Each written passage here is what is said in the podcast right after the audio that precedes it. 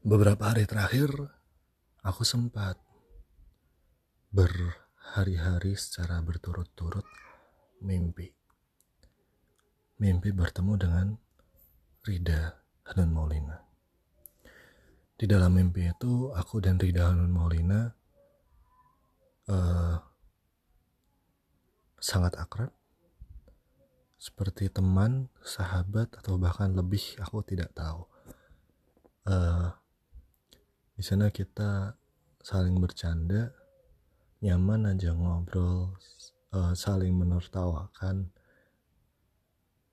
Dia menertawai aku juga dan aku pun menertawai dia. Kayak hidupnya damai tenang tentram aja gitu enak.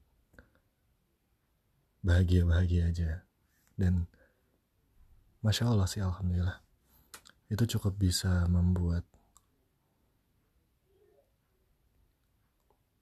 apa yang di pagi hari membuat senang. Dan ya udah sih alhamdulillah. Itu sekedar kayak bunga tidur aja. Tapi problemnya adalah problemnya adalah beberapa kali aku ada temen yang uh, dulu pernah deket gitu ya. Terus sekarang uh, orang itu ngontak lagi tiba-tiba. Ya bilang hal yang sama kayak aku mimpin kamu aku mimpin kamu gitu. Jadi perempuan itu memimpikan aku. Dan itu beberapa kali juga gitu kan. Dan kenyataannya adalah aku ke perempuan itu udah nggak ada niatan apa apa lagi untuk serius atau apa gitu. Jadi udah ada kayak kenangan masa lalu dan ya udah it's okay beres gitu kan. Nah ini yang dialami oleh perempuan itu kepada saya persis seperti apa yang uh, dialami oleh aku kepada Rida gitu jadi kalau seandainya perempuan itu mimpi tentang aku tentang cowok gitu beberapa kali dan itu mimpinya bahagia katanya isinya aku pun bermimpi yang isinya bahagia itu tentang Rida dan Maulina.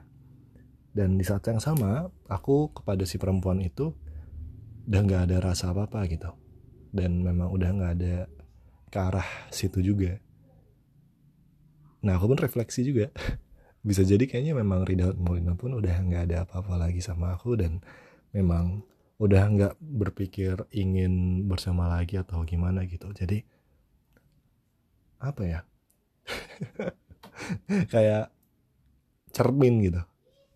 Kayak sebuah cermin yang digeserkan 45 derajat di mana ada sinar datang ke aku aku mantulin ke arah orang lain gitu.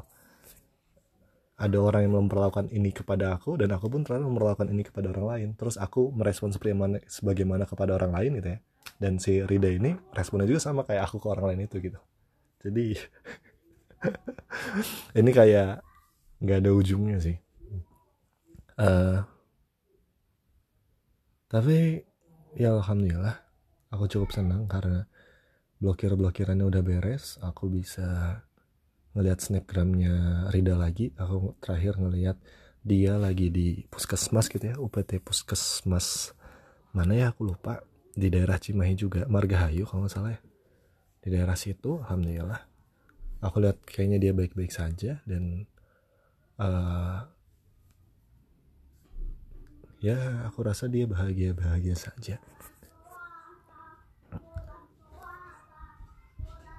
Selanjutnya apa yang akan aku lakukan? Tentu saja yang aku lakukan adalah fokus ke diri aku ke mama terutama ya. Karena ada anak kecil. Tentu saja fokus ke mama. Aku ingin ngebahagiain mama. Bener-bener banget pengen ngebahagiain mama. Uh, alhamdulillah mama udah umroh. Ya untuk selanjutnya mungkin aku pengen beli mobil. Tapi setelah mikir-mikir kayak kalau aku beli mobil tempatnya di mana gitu kan? Tempat parkirnya di daerah sana kan di gang sebelah sana gitu. Dan itu masalahnya itu nggak diawasi gitu kan sama kita. Jadi kayak apa ya kayak merasa nggak aman aja gitu karena jauh. Masa ya harus apa harus beli rumah dulu atau gimana gitu biar bisa punya mobil dulu. Kayak aneh gitu. Cuman uh, wishlist mama yang selanjutnya adalah setelah mama umroh mama pengen punya mobil. Ya bukan berarti mama dibeliin mobil buat aku. Eh oleh aku bukan tapi maksudnya mama ingin supaya apakah anaknya atau dia gitu mampu beli mobil gitu kan. Ya kalau alam tiba-tiba ada kayak uh, dapat undian gitu ya di Shopee dapat apa yang flash sale mobil. Kan siapa tahu dapat kayak gituan ya. Itu kalau mama. Jadi tapi emang ujung-ujungnya emang gak ada akhirnya sih. Keinginan yang namanya keinginan untuk membahagiakan orang tua tuh pasti always ada gitu. Nggak akan ada habisnya. Setelah uh, setelah punya mobil rumah habis punya rumah mungkin jalan-jalan habis jalan-jalan mungkin uh, apa ya ngajak apa gitu pergi ke mana gitu. Kalau seandainya keluarganya misalnya keluarga yang udah ada gitu ya kayak kayak Rida nih ya kan udah ada rumah udah ada mobil gitu kan kira-kira apa yang selanjutnya di ini dari anak ke orang tuanya gitu? Kan itu nggak tahu ya apakah mungkin selanjutnya ke arah nikah? Ya itu nggak tahu juga. Tapi uh, setidaknya aku jadi punya tujuan yang jelas akan ke mana arah hidup aku.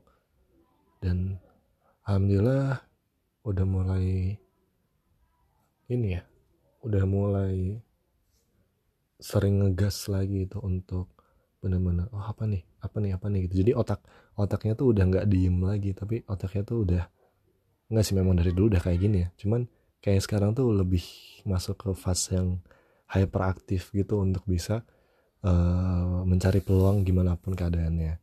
Dan alhamdulillah aku sekarang sekarang udah apa ya uninstall Instagram uninstall TikTok uninstall apa lagi ya oh deh Instagram sama TikTok gitu ya dan aku udah jarang banget bikin status WA udah jarang banget bikin snapgram. Nggak tahu kenapa aku udah nggak tertarik untuk bikin status statusan uh, kayak udah nggak kepikiran buat nge-share share kehidupan pribadi gitu ya. Udah sampai ke mana udah pergi ke mana udah meraih apa. Nggak tahu kenapa kayak ketika berhasil meraih sesuatu tuh atau setelah membeli sesuatu atau setelah memiliki sesuatu tuh perasaan yang dapat adalah oh ini adalah bagian kecil dari keinginan besar yang aku inginkan gitu. Jadi senang iya. Tapi kita sadar bahwa setelah meraih yang kecil ini tuh sebenarnya yang menurut kita besar ini gitu ya ternyata habis kita meraihnya sebenarnya itu adalah hal yang kecil gitu. Dan masih banyak tantangan-tantangan lain hal-hal uh, lain yang seharusnya kita cita-citakan. Dan itu nyebabin aku kayak merasa apalah uh, udah berhasil ini beli ini punya ini meraih ini datang ke sini ya udah kayak nggak ada. Ya itu mungkin seharusnya itu jadi prestasi dan kebanggaan ya tapi aku merasa kayak enggak itu bukan prestasi atau kebanggaan itu hal yang biasa aja gitu. Dan